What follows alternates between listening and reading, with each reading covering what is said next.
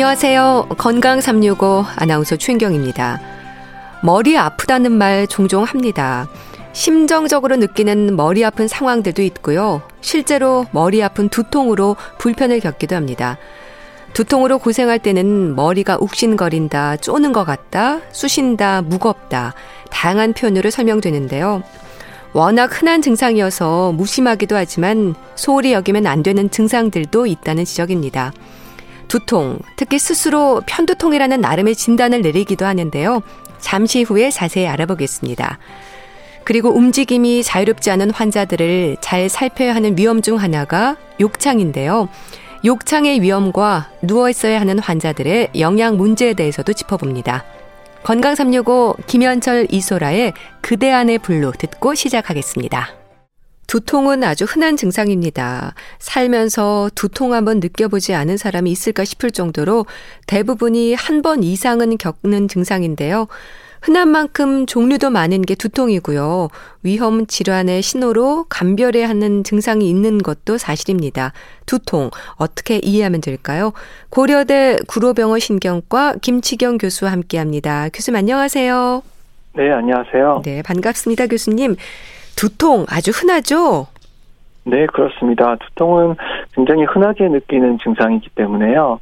보통 우리나라에서 조사한 결과는 1년 동안에 성인이 두통을 한 번이라도 느낄 확률은 한 60% 정도 된다라고 보고가 되고 있습니다. 네. 두통으로 고생하는 분들 중에는 두통을 달고 산다는 말도 하는데요. 정기적인 두통을 느끼는 경우도 많지 않나요? 전체적인 두통의 분포로 볼 때 어떻습니까? 그래서 사실 대부분의 두통은 일회성인 경우가 더 많기는 합니다. 그래서 방금 말씀드린 1년 동안의 두통을 느낄 확률 60% 중에서 실제로 좀 만성적인 두통, 우리가 대표적인 만성적인 두통이라고 한다면 긴장형 두통과 편두통이 있는데요. 네. 긴장형 두통이 대략 한 30% 정도 되고 편두통이 한 10% 정도 된다라고 생각하고 있습니다. 네. 심각한 질환의 위험 신호로 받아들여야 하는 경우도 20%는 된다고 하던데요. 그렇습니까?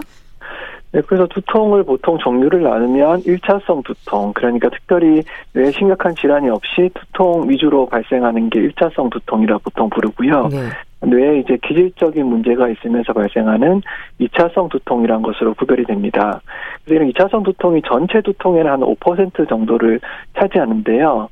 만약에 이게 이제 50세 이상에서 갑자기 발생을 한다든지, 없던 두통이 발생한다든지, 이전에 없던 급심한 두통이 발생하는 경우는 대략 한 20% 정도는 심각한 두통이다라고 말씀을 드립니다. 네. 1차성 두통, 2차성 두통으로 나뉜다고 하셨는데, 가장 많은 부분을 차지하는 두통의 유형도 궁금합니다. 좀 전에 말씀드렸다시피 이제 50세 이후에 갑자기 나타난다든지 평생 살면서 느끼지 못하는 극심한 두통 이런 두통들은 상당히 이제 위험 신호가 있는 두통이라고 판단하셔야 되는데요. 네. 전체 두통을 따지고 보면 2차성 두통은 대략 한 5% 정도를 차지한다고 보고 있고요. 대부분 95% 정도는 1차성 두통으로 발생한다라고 생각을 하고 있습니다. 네. 근데 사실 긴장형 두통 같은 경우는 저도 경험한 적이 있는데요. 말하자면 일상에서 스트레스나 긴장 상태에서 두통을 겪는 건데, 근데 이런 경우에는 병원보다는 진통제로 해결하는 경우가 많습니다. 실제로 환자분들도 그러시죠? 네, 그렇습니다. 사실은 우리가 이제 가장 대표적인 1차성 두통이라 그렇게 불리는 것이 긴장형 두통과 편두통입니다. 네. 그런데 이제 긴장형 두통보다는 편두통이 두통의 강도가 조금 더 강하고요. 그리고 동반 증상도 많습니다. 그래서 긴장형 두통 같은 경우는 좀 더 흔하기도 하고요. 그래서 그냥 좀 약을 먹는다든지 진통제를 먹는다든지 휴식을 취하는 경우가 많고요. 실제로 병원을 방문하는 가장 흔한 1차성 두통은 사실 편두통이거든요. 네. 왜냐하면 상당히 힘든 부분이 많기 때문에 그래서 긴장형 두통은 일반적으로는 진통제나 휴식으로 해결하시는 경우가 많고 편두통은 좀 힘들어하시면서 병원으로 오시는 경우가 좀 더 많다 이렇게 생각하고 있습니다. 네. 오늘은 두통 중에서도 편두통에 대한 말씀을 좀 듣겠습니다. 이 편두통의 경우에는 병원을 찾을 수밖에 없을 정도로 증상이 좀 심하다고도 하셨는데 삶의 질을 떨어뜨릴 정도의 증상이라고 하더라고요. 어느 정도일까요? 네, 그래서 과거에는 이런 이제 내 기질적인 문제가 없는 두통은 뭐 앞머리가 굉장히 아프고 힘들긴 하지만 그래도 뭐 참으면 좋아진다. 뭐 뇌에 문제가 없으니까 괜찮다. 이렇게 말하고 넘어가는 경향이 있었는데요. 최근에는 이제 이런 것들의 질병 부담에 대한 연구도 많이 국내외에서 이루어지고 있습니다. 근데 이게 편두통 같은 경우는 실제로 이 두통 때문에 굉장히 머리가 많이 아프고 구역구토가 나고 해서 직장 생활을 못 하신다든지 아니면 한 달에 뭐 반 정도는 두통 때문에 업무라든지 가정 생활에 힘드시는 부분이 생기기 때문에요. 질병 부담이 흔한 거 대비 증상이 제법 심한 편이기 때문에 질병 부담이 꽤 높은 질환으로 알려져 있습니다. 네, 그러니까 비교적 흔하면서도 위험하다고도 볼 수 있는데, 근데 주변에서도 편두통이 심하다는 말 많이 듣거든요. 우리가 나름 짐작하는 편두통과 의학적으로 진단되는 편두통은 좀 다르지 않을까 싶은데 어떨까요? 네, 그렇습니다. 실제로 외래 제 클리닉에도 오실 때 보면 이 편두통에 대해서는 그냥 머리가 한쪽으로 아프면 편두통이구나 이렇게 생각해서 오시는 분들이 많거든요. 네. 근데 물론 이게 이름 자체가 편두통이라서 한쪽이 아픈 거에 대해서 굉장히 이제 이게 중요한 거다라고 생각하실 수는 있는데 실질적으로 한쪽이 아픈 것도 있지만 주로 머리에 이제 박동성 두통이 뭐 구역 구토와 같은 소화기적인 증상을 동반하면서 또 이제 뭐 광선 공포증이라 그래서 빛 자극을 받게 되면 이게 굉장히 힘들어지는 그런 형태의 두통이 특징적인 증상이기 때문에 네. 한쪽으로만 아픈 것이 꼭 중요하다 할 수는 없습니다. 네. 근데 이름 때문인지 편두통을 한쪽 머리만 아프다고 생각하는 분들 많으세요. 이게 또 편두통에 대한 가장 큰 오해가 아닐까 싶네요. 아, 네. 여기서 저도 이름이 이게 조금 바뀌는 게 좋지 않을까? 네. 가끔 이런 생각을 해볼 때가 있습니다. 네. 이게 편두통 하면 워낙 편이란, 한쪽이란 이야기가 워낙 중요하게 표시가 되어 있어서 실질적으로 편두통의 반 정도는 양쪽이 아프거나 아니면 눈만 아프다든지 이런 식의 좀 국소적으로 아픈 경우도 많거든요. 그래서 이게 편두통의 오해인데 이게 영어로 했을 때는 마이그레인이라고 하고 이게 뭐 고대 그리스어에서 기원한다 그러는데 사실 영어조차도 마이가 고대 그리스어에서 반쪽 그다음에 그레인이라는 게 이제 두 개, 반쪽 두 개다 이런 네. 이제 표현이라서 실제 마이그레인 자체도 반쪽 머리란 뜻이긴 한데 모르겠습니다. 뭐 아마 서양인들은 그렇게 느끼기보다는 마이그레인이라고 그냥 통째로 느끼시는 것 같은데 이게 이제 번역이 되면서 편두통이라고 딱 찍어서 말을 만들다 보니까 아무래도 한쪽 아픈 것이 굉장히 중요하게 생각하시는데 실질적으로 편두통의 반 정도는 한쪽이 아프지만 반 정도는 또 안 그럴 수도 있다라고 알고 계셔야 되겠습니다. 네. 그러면 편두통의 진단 기준이랄까요? 일단 통증에 있어서는 중등도 이상의 통증이라고 하던데 어느 정도의 증상을 말하는지도 궁금하고요. 환자들은 주로 어떤 표현을 할까요? 그래서 편두통의 진단 기준은 보통 두 가지로 저희가 생각을 하는데요. 네. 두통의 양상이 어떠느냐라는 것과 두통과 함께 어떤 증상이 동반되느냐. 이런 게 이제 굉장히 중요합니다. 그래서 두통의 양상 자체는 보통 저희가 설명하기로 4개 중에 2개가 있으면 편두통이다 하는데 그 4개의 기준이 한쪽이 아프거나 박동성으로 뛰거나 굉장히 심하게 아프거나 일상생활에 심해진다. 이게 4개가 다 있을 수도 있겠지만 네. 4개 중에 2개 정도가 있으면 일단 편두통의 가능성이 크다라고 보고요. 이와 함께 소화기 증상을 구역질을 하거나 토하거나 혹은 아니 빛을 보거나 소리를 들으면 굉장히 성가시거나 이런 경우를 하는데 이렇게 설명을 드리면 좀 복잡해서 이게 어떤 걸까라고 생각하시는데 저희 이제 두통 전문가들이 주로 이제 제시하는 뭐 좀 쉽게 이해하시기는 오 밝은 빛이라고 저희가 얘기도 하는데요. 오심이 동반되면서 박동성이고 빛 공포증, 그러니까 빛에 의해서 굉장히 두통이 심해진다. 그중에 한 2가지 정도가 있으면 이게 편두통의 가능성, 그러니까 박동성, 빛자극, 그다음에 오심 구토 이게 3가지가 중요한 증상이라 오히려 여기에는 한쪽이 빠져 있거든요. 네. 그래서 이 3가지가 굉장히 중요한 증상이라고 보시면 되겠습니다. 네. 박동성이라는 건 어떤 증상을 말하는 건가요? 네.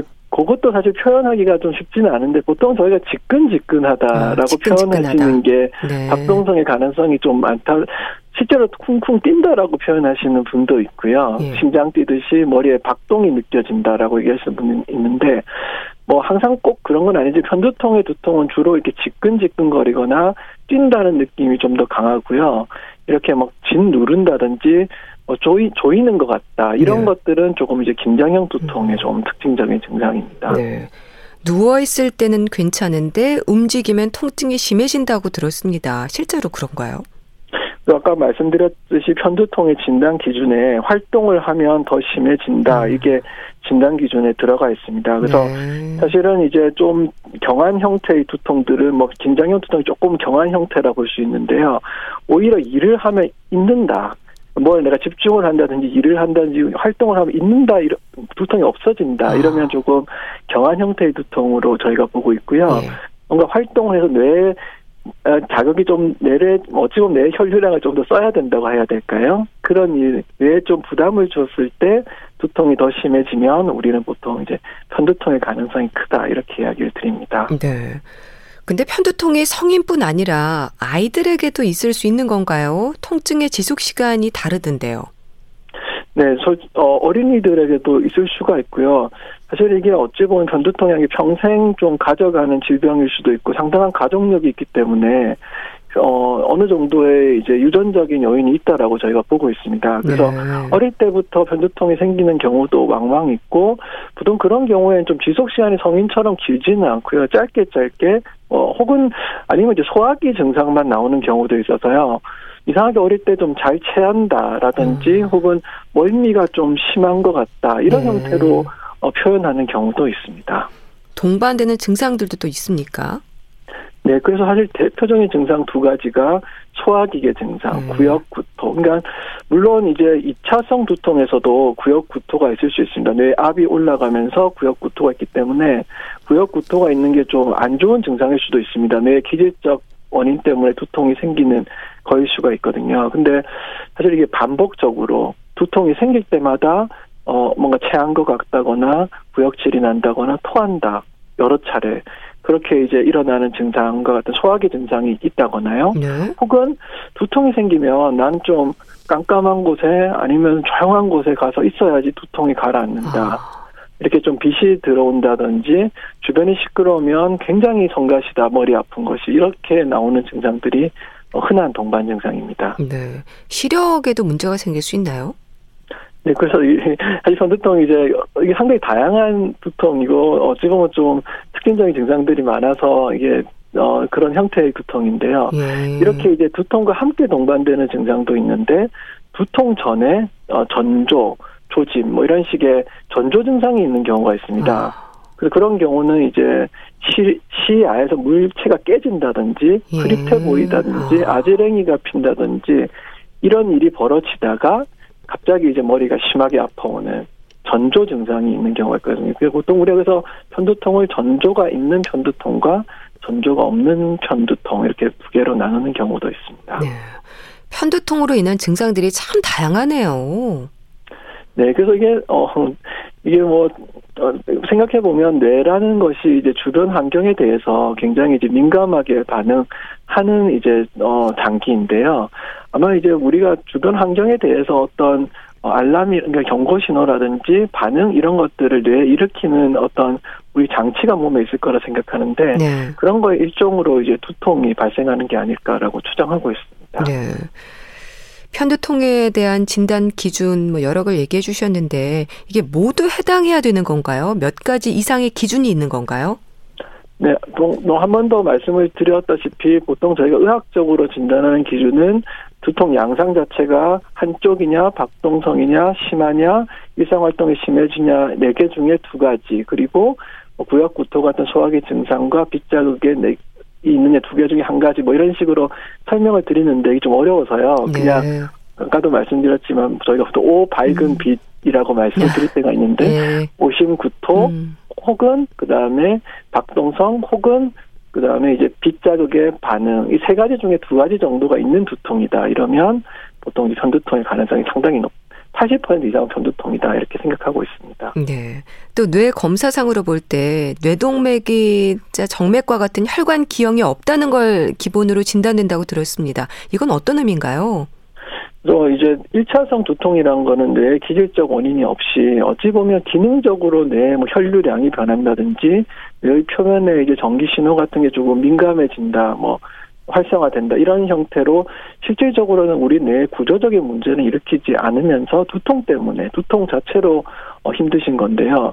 같은 증상이 사실 뇌 동맥이나 정맥 기형으로도 나타날 수가 있습니다. 실제로 뇌 안에 혈관의 연결이 이상해졌다든지 뇌 혈관 기형이 있어서 증상이 나타날 수 있는데, 이런 경우는 두통이 또 문제지만 그것에 의해서 추후에 뇌 출혈이라든지 더 큰 문제가 발생할 수 있기 때문에 꼭 이제 그런 경우 뇌 검사상 이상이 없다는 걸 확인해야 우리가 1차성 두통이라 할 수 있겠습니다. 네.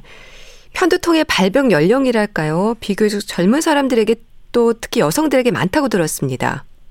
네, 그래서 대부분 여성분들이 거의 한 2배 내지 3배 정도 더 많다라고 되어 있고요. 보통 처음 발병 연령이 나이가 들어서 생기기보다는 20대, 적어도 30대, 10대에도 많이 생기고, 그러니까 아주 어린 연령에서부터 시작을 하는 병이기 때문에 네. 젊은 사람 여성들에게 많다고 되어 있습니다. 그래서 반대로 50세 이후에 이전에 전혀 없던 두통이 갑자기 생겼다. 설사 편두통 같더라도 그런 경우는 우리가 뇌 영상검사나 뇌 검사를 해서 기질적 원인에 의한 2차성 두통이 아닌지 꼭 검사를 해봐야 됩니다. 네.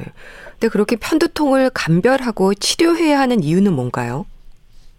사실 그래서 이게 두 가지 전략이 있는데요. 편두통이 생겼을 때 두통을 가라앉히는 급성기 전략과 예방을 하는 전략이 있습니다. 그래서 두 가지를 좀 나눠서 생각을 해봐야 되는데, 편두통의 빈도란 게 굉장히 다양합니다.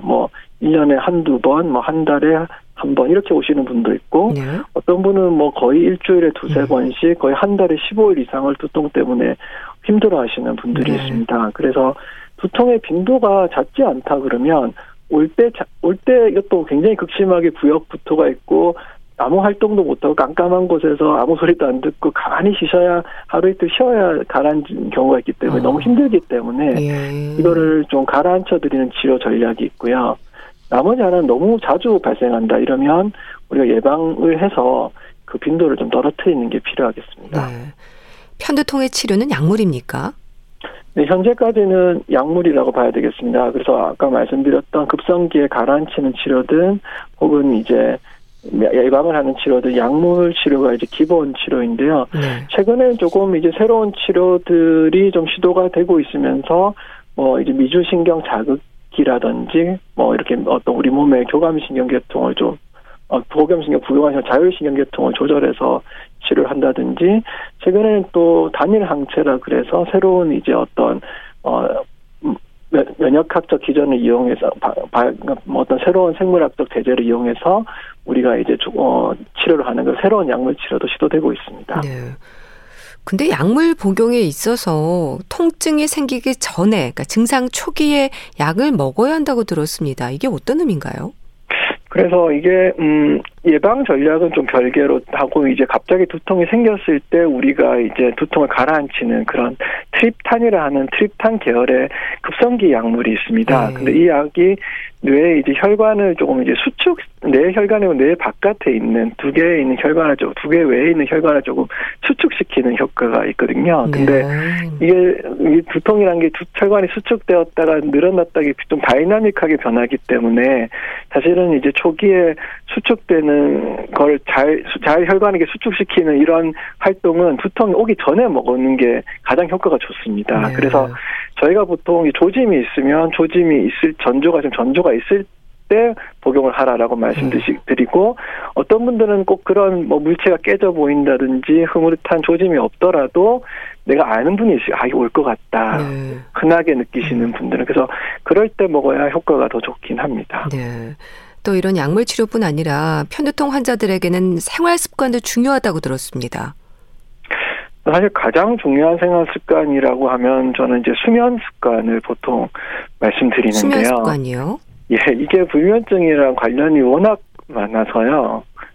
편두통, 잠을 잘 못 주무시면 이 두통 유발되는 경우가 많아서 기본적으로는 이제 잠을 잘 잘 수 있는 생활 습관을 가지는 게 사실 엄청 중요하거든요. 그래서 낮 시간에 낮잠을 안 잔다든지 충분한 운동을 해준다든지 이런 이제 수면을 잘 유지할 수 있는 그런 것이 굉장히 중요하겠습니다. 네, 수면 습관이 아주 중요하다고 하셨고, 술도 삼가야 한다고 하던데요.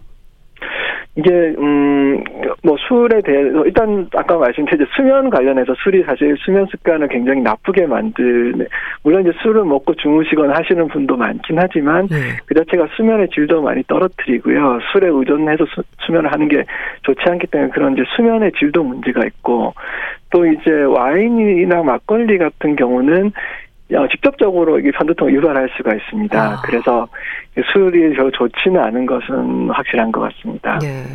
수분 보충에 대한 지적도 있던데요. 네, 그렇습니다. 이게 수분이 적으면 두통이 일어난다라는 이야기도 많은 연구 결과가 있는데요. 사실 미국의 대학팀에서 연구에 따르면 체내 수분량이 한 1.5%만 떨어져도 두통도 일어나고 집중력도 떨어지고 이런 이야기들이 있습니다. 그래서 저도 이제 뵐 때 이제 항상 드리는 말씀이 충분한 수분 섭취를 하는 게 중요하겠다. 우리 몸, 특히 뇌 건강을 위해서는. 그래서 하루에 적어도 1.5리터 이상의 수분은 섭취해야 된다라고 말씀을 드립니다. 네. 또 편두통 환자들은 배고플 때까지 있으면 안 된다는 말도 들었습니다. 공복이 위험한가요? 예, 그래서 이게 이제 뇌라는 조직이 상당히 어찌 보면 약한 조직이라 할 수도 있거든요. 우리가 직립보행을 하기 위해서 뇌를 이렇게 위에 있기 때문에 굉장히 가볍게 만들어놨습니다. 그러다 보니까 뇌는 이 어떤 혈액 공급과 산소, 혈액, 포도당 이런 공급에 굉장히 이제 그거를 받지 못하면 영양분을 받지를 못해서요. 오히려 그런 것을 이제 잘 받아들이기 위해서 여러 장치를 만들어놨는데, 공복이 되게 되면 이제 뇌가 그런 것을 쓰기 위해서, 포도당 같은 걸 쓰기 위해서 오히려 뇌 바깥쪽으로 가는 혈관 이런 것들을 좀 변화를 시키거든요. 그래서 그런 것들이 두통을 일으키기 때문에 계속 말씀드린 규칙적인 식사, 적당한 운동, 잘 자는 것, 이것이 두통 환자한테 굉장히 중요하겠습니다. 네. 이 편두통뿐 아니라 일반적인 두통을 느낄 때도 일단 진통제로 해결하는 분들이 많으신데요. 근데 진통제를 먹다 보면 한 알로는 안 돼서 두 알로 용량을 올리기도 하고 자주 먹게 되는데, 이렇게 진통제를 자주 먹어야 할 정도라면 검사를 받아보는 게 좋을까요? 네, 사실 이게 진통제라는 것은 일시적으로 통증을 가라앉히는 어떻게 보면 비상수단이기 때문에요.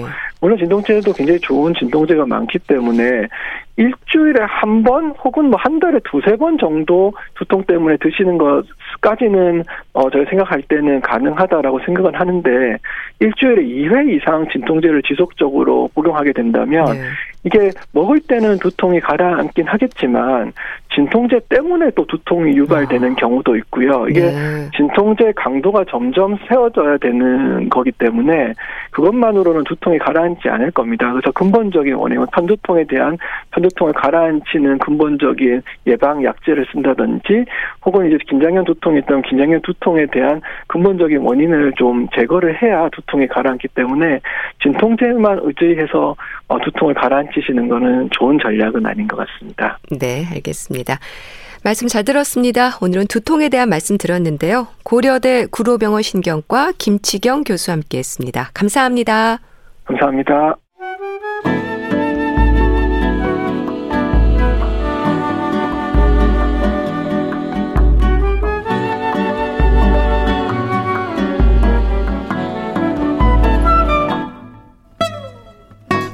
건강한 하루의 시작, KBS 라디오 건강365 최윤경 아나운서의 진행입니다.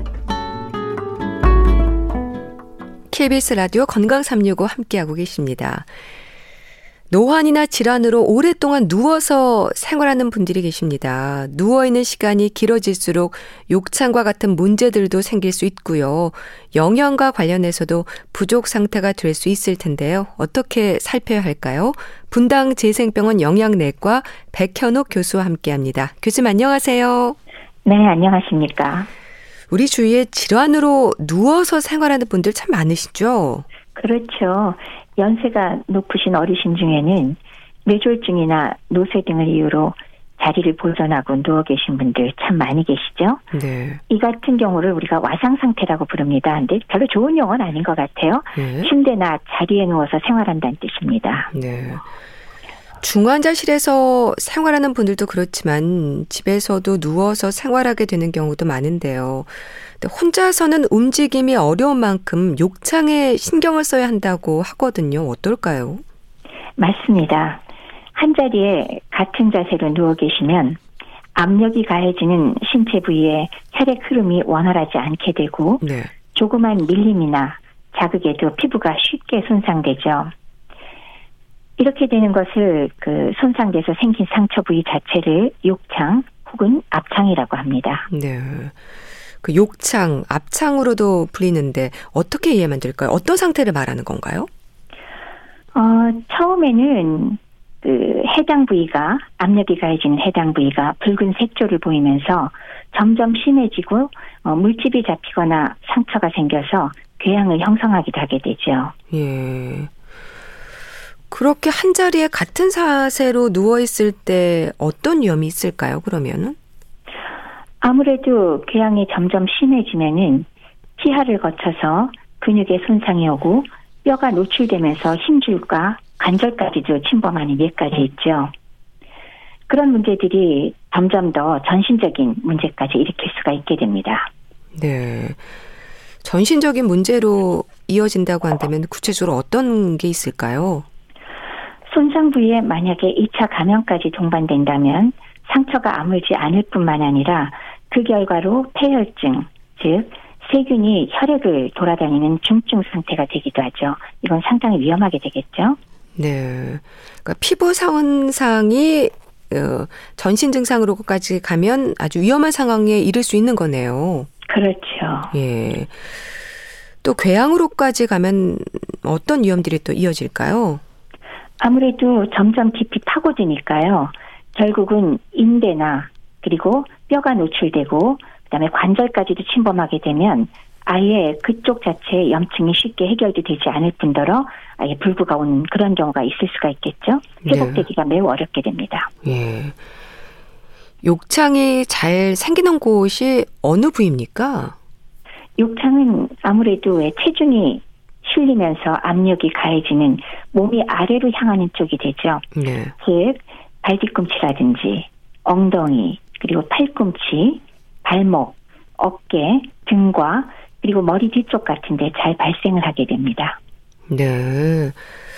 아무래도 노인들의 피부가 얇기 때문에 욕창의 위험이 또 높아지는 게 아닐까 싶기도 한데요. 피부가 건조한 경우도 많잖아요. 그렇죠. 노인이 되면 아무래도 기본적으로 피부는 얇아지고 또 건조해지는 데다가 더해서 혈액순환까지 안 되니 손상이 매우 쉽게 되겠죠. 게다가 당뇨병이나 심장질환, 뇌졸중 등의 혈관질환까지 동반이 되면 네. 위험도는 훨씬 올라가게 됩니다. 아무래도 중환자인 경우에 혼자서는 몸을 움직이기가 어려울 텐데 뇌질환이 많을까요? 그렇죠. 뇌졸중이나 이런 것들에 의해서 마비가 오면은 예. 당연히 몸을 움직이기 힘들겠는데 이런 것들을 잘 유발하는 게 다양한 혈관 질환을 동반하기 쉬운 당뇨병 같은 질환도 이런 혈관, 혈액순환에 문제가 되는 경우가 훨씬 많겠죠. 네. 그럼 욕창을 방지하기 위해서 가족이나 돌보는 분들은 어떻게 신경을 써야 될까요? 제1번으로는 꼼짝도 못하고 체중이 한 곳으로 실려서 압력이 가해지는 거니까 네. 옆에서 해드려야 될 일은 뭘까요? 자세를 자주 바꿔주는 자세 변경이 가장 중요합니다. 예, 그렇게 자세를 바꿔줄 때도 조심할 부분들이 있을 텐데 어떤 게 있을까요? 자세를 바꿔줄 때 우리가 조심해야 될 부분 중에는 욕창이 왜 생긴 날을 다시 한번 생각을 해봐야겠죠. 네. 어떤 힘이 작용을 하는지. 우선 첫 번째는 말씀드렸다시피 체중이 실리면서 압력을 가한다. 같은 곳에 압력을 계속 가한다는 그런 압력의 문제가 있겠고요. 예. 두 번째는 마찰력 또 전단력 이런 것들을 얘기를 합니다. 압력의 경우는 체중이 실리는 문제잖아요. 그러니까 당연히 분산을 시키기 위해서 접촉 면적을 좀 더 넓게 해드릴 필요가 있어서 우리가 욕창을 예방하거나 할 때 매트리스를 사용하잖아요. 욕창 네. 매트리스. 그리고 또 발 뒤꿈치를 보호하기 위해서 조그만 베개 같은 걸 쓰기도 하고요. 또 욕창 방석 등을 사용하기도 하죠. 이거는 압력 자체를 좀 줄이기 위해서 사용한 것이 되겠고 자세를 바꿀 때 특히 주의해야 될 것은 마찰력과 전단력 문제가 되겠습니다. 마찰력은 뭐 잘 아시는 것처럼 미끄러지는 방향의 문제니까 네. 이것은 뭐 잘 아시다시피 함부로 누워 계신데 당기거나 또 끌거나 하면 당연히 마찰력이 강해지니까 손상이 예. 매우 쉽게 되겠죠. 전반력의 문제는 엇갈리는 힘인데, 즉 상체를 너무 높여놓으면 줄줄줄줄 밀리면서 반대로 하체에 하중이 많이 가겠죠. 네. 그래서 이런 전반력을 줄이기 위해서는 상체를 지나치게 높여서 하체로 압력이 많이 가지 않도록 하는 것도 중요하겠고요. 네. 더해서 또 마찰될 때 손상을 줄이기 위해서는 피부가 습하고 그러면은 아무래도 손상이 더 쉬워지겠죠. 그래서 항상 뭐 대소변을 보거나 정리를 해드리거나 땀이 났을 때 충분히 닦아드리고 그다음에 건조시키는 것 중요하겠고요. 또 하나는 툭 튀어나온 부분을 마사지한다고 너무 세게 문질러서 그 자체로 손상을 입기 쉽게 하는 거, 이런 것들은 저희가 굉장히 조심을 해야 되겠습니다. 네, 자세를 바꿔줄 때도 요령이 필요한 거네요. 그렇죠. 네. 이런 부분에 대한 교육도 해줍니까?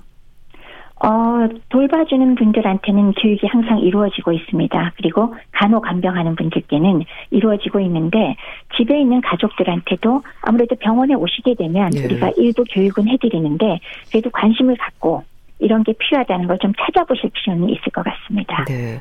그럼 얼마나 자주 자세를 바꿔주는 게 좋을까요? 일반적으로는 2시간에 한 번씩은 자세를 바꿔주는 걸 권해드리고 있습니다. 예. 영양이 부족할 때 육창이 더 심해진다는 말도 있던데 그렇습니까?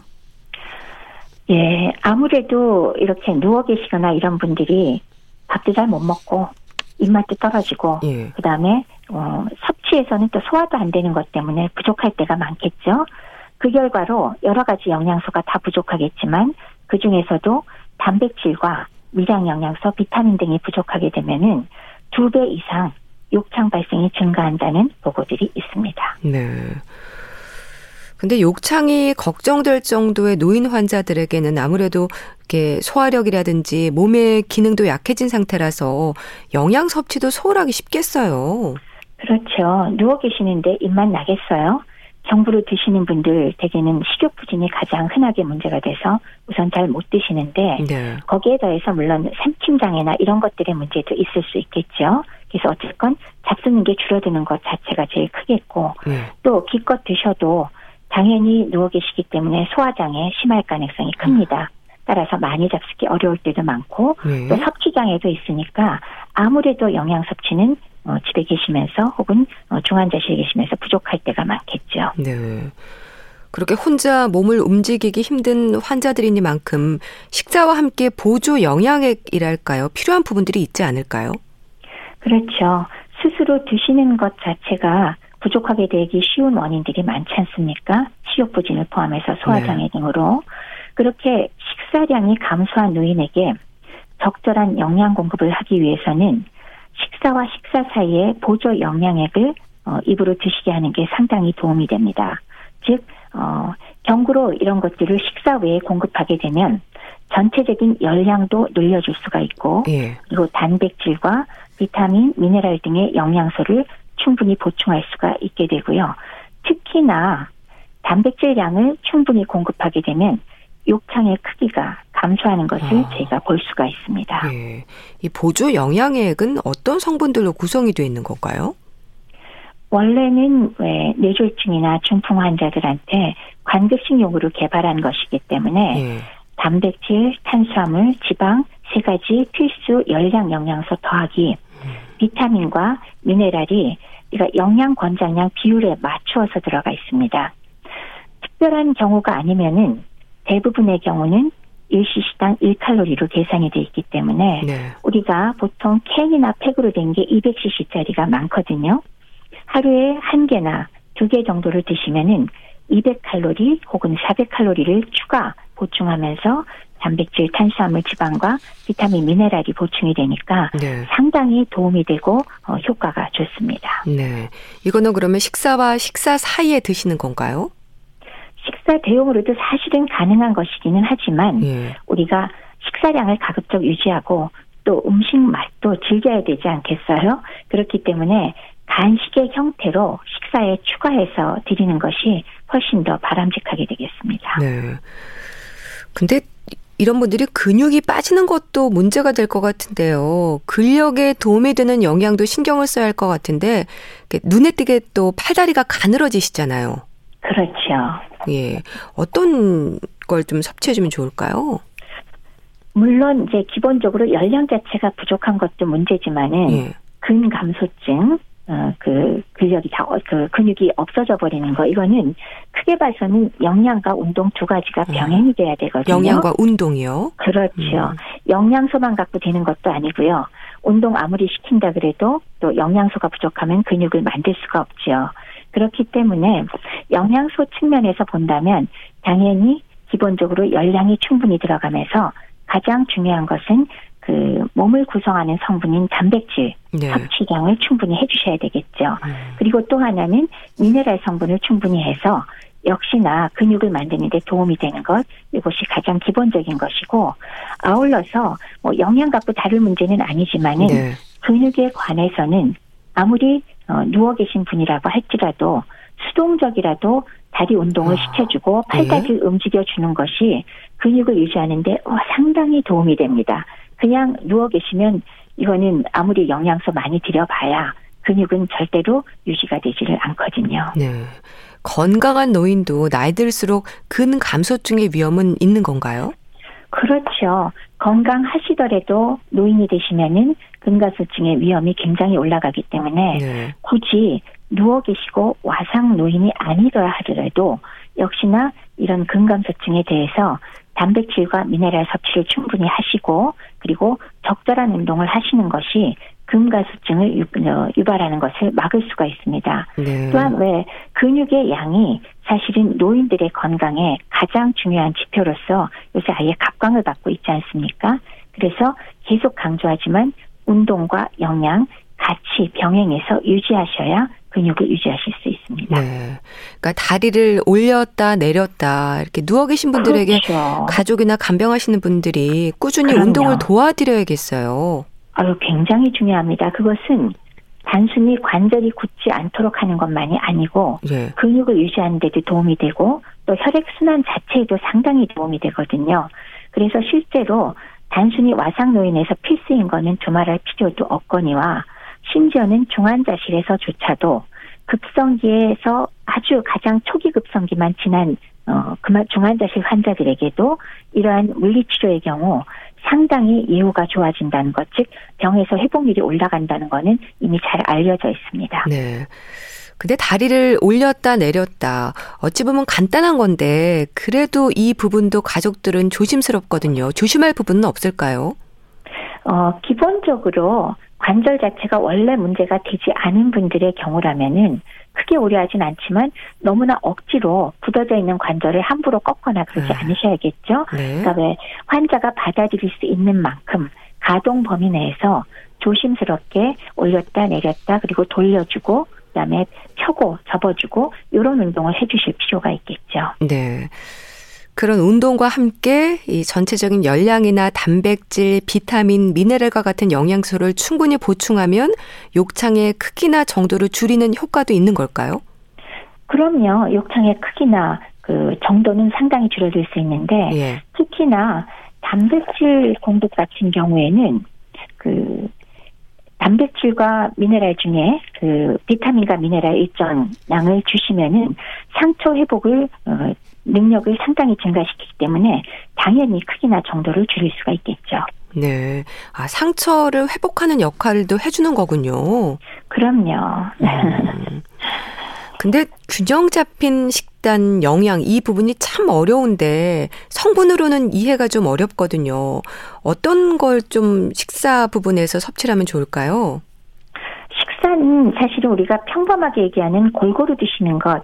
단백질, 탄수화물, 지방과 그다음에 야채 그리고 그다음에 뭐 충분한 수분 공급은 항상 우리가 평범하게 얘기하는 건데 문제는 누워 계신 분들이 이런 것들을 제대로 못 드신다는 게 문제죠. 식사량이 현저하게 줄어들잖아요. 네. 특히나 단백질 공급 측면에서 얘기를 한다면 단백질이 신체 구성 성분이잖아요. 그래서 필수 영양소인데 즉 단백질의 경우는 우리가 열량 영양소로 분류는 하지만 몸에서 칼로리를 제공한다기보다는 신체를 구성하는 성분, 기능을 하는 성분으로서 훨씬 더 중요합니다. 네. 근데 일반적으로 건강한 성인에서는 체중 1kg당 대략 한 0.8 내지 1g 정도의 단백질이 필요한데 이렇게 욕창이 동반되거나 노인의 경우는 오히려 좀 더 증가를 시켜서 체중 1kg당 1.5 내지 1.8g, 즉 평상시에 1.5배 내지 2배 정도를 권장하고 있습니다. 네. 이런 양이 일상 식사로 쉽게 섭취하기가 어려워요. 우리가 뭐 고기를 많이 먹을 수 있는 것도 아니고 그렇기 때문에 이런 면에서 우리가 보충제가 필요하다는 얘기고요. 네. 아울러서 또 이런 욕창이 생긴 환자들에 있어서 면역 증강을 위한 아미노산으로서 글루타민을 따로 더 보충하기도 하고요. 또 상초 회복을 위해서 아지닌이라는 아미노산을 따로 추가 투여하기도 하는 것이 도움이 된다고 하기도 합니다. 네. 비타민은 어떨까요? 어떤 게 또 좋을까요? 비타민 C는 역시 상처 회복의 필수인 비타민이죠. 그래서 하루 비타민 C 1g을 상당히 많은 양이죠. 예. 한 달간 투여해서 욕창의 크기가 유의하게 줄어든 연구 결과도 있습니다. 그리고 바이타민 A 역시 상처 회복과 감염 방지에 효과적으로 알려져 있고요. 특히나 스테로이드 제제를 오랫동안 복용한 환자의 욕창을 회복시키는 데 도움이 됩니다. 네. 비타민 C와 비타민 A 같은 게 중요한 건가요? 굉장히 중요합니다. 따라서 비타민 빠뜨리지 말고 예. 부족하지 않게끔 보충해 주실 필요가 있습니다. 네. 근데 소화력도 떨어지고 위가 줄기도 하고 이렇게 소화력에 문제가 생길 수도 있는데 음식으로 섭취가 좀 힘들다면 어떤 식으로 이런 것들은 또 보충을 해주면 좋을까요? 필요하다면 비타민 C와 비타민 A는 따로 이 영양 보충제, 멀티비타민이라든지 예. 보충제로서 따로 어느 정도는 좀 드릴 필요가 있습니다. 욕창의 치료 목적이라면은 더더욱이 조금 더 그때는 좀 고용량을 사용할 필요가 있겠죠. 네. 미네랄도 중요합니까? 네. 미네랄 중에서도 특히나 아연은 상처 회복과 연관이 매우 큽니다. 아연이 피부 건강과 점막 건강에 상당히 중요한 영양소이거든요. 예. 그래서 노인은 아연의 섭취량이 하루 평균 7 내지 11mg으로서 원래 하루 요구량 12 내지 15mg보다 전반적으로 부족한 경향이 있습니다. 노인들은 검사를 해보면 떨어져 있는 아연이 혈청에서 떨어져 있는 분들이 상당히 많이 있거든요. 네. 아연이 부족하면 또 흥미로운 건 입맛 자체가 변화를 합니다. 따라서 식욕이 더 떨어지죠. 그리고 아연이 부족했을 때 면역력이 떨어지고 상처 회복이 매우 늦습니다. 네. 따라서 이런 경우에 혈청 농도를 측정하고 부족한 환자에게는 아연을 꼭 보충해 주시는 것이 바람직하겠습니다. 네. 노인 환자들 특히 욕창을 걱정할 정도로 스스로 움직일 수 없는 환자들의 영향이 욕창의 위험과 또 상처 회복에 도움이 된다는 걸 미처 신경 쓰지 못하는 분들도 있을 텐데요. 교수님, 부족한 영양소를 어떻게 판단하고 보충해야 할지에 대해서도 조언을 좀 해주세요. 우선 장기 와상 환자라면은 우리가 충분한 영양 공급을 통해서 사전에 영양불량, 영양실조를 예방하는 것이 중요하겠죠. 네. 그래서 미리미리 충분히 공급을 해주셔야 될 거고요. 그런 중에 욕창이 이미 발생한 환자에게는 적절한 열량과 단백질 공급원으로서 그리고 비타민과 미네랄의 공급원으로서 경구 영양 보조액을 잘 활용하시기 바랍니다. 가격 대비 정말 효과가 좋은 방법이죠. 네. 그리고 욕창 환자에게 특히나 단백질이 매우 중요합니다.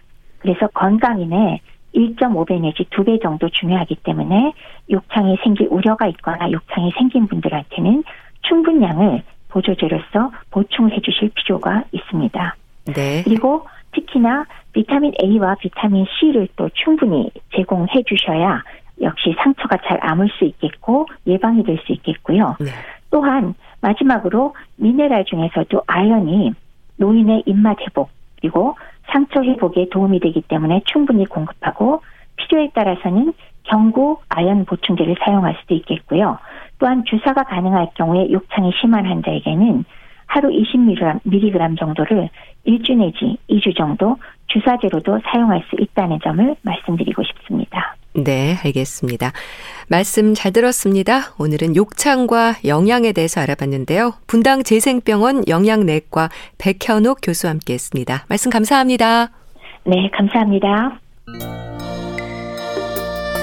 투투의 그대 눈물까지도 보내드리면서 인사드릴게요. 건강365 아나운서 최인경이었습니다. 고맙습니다.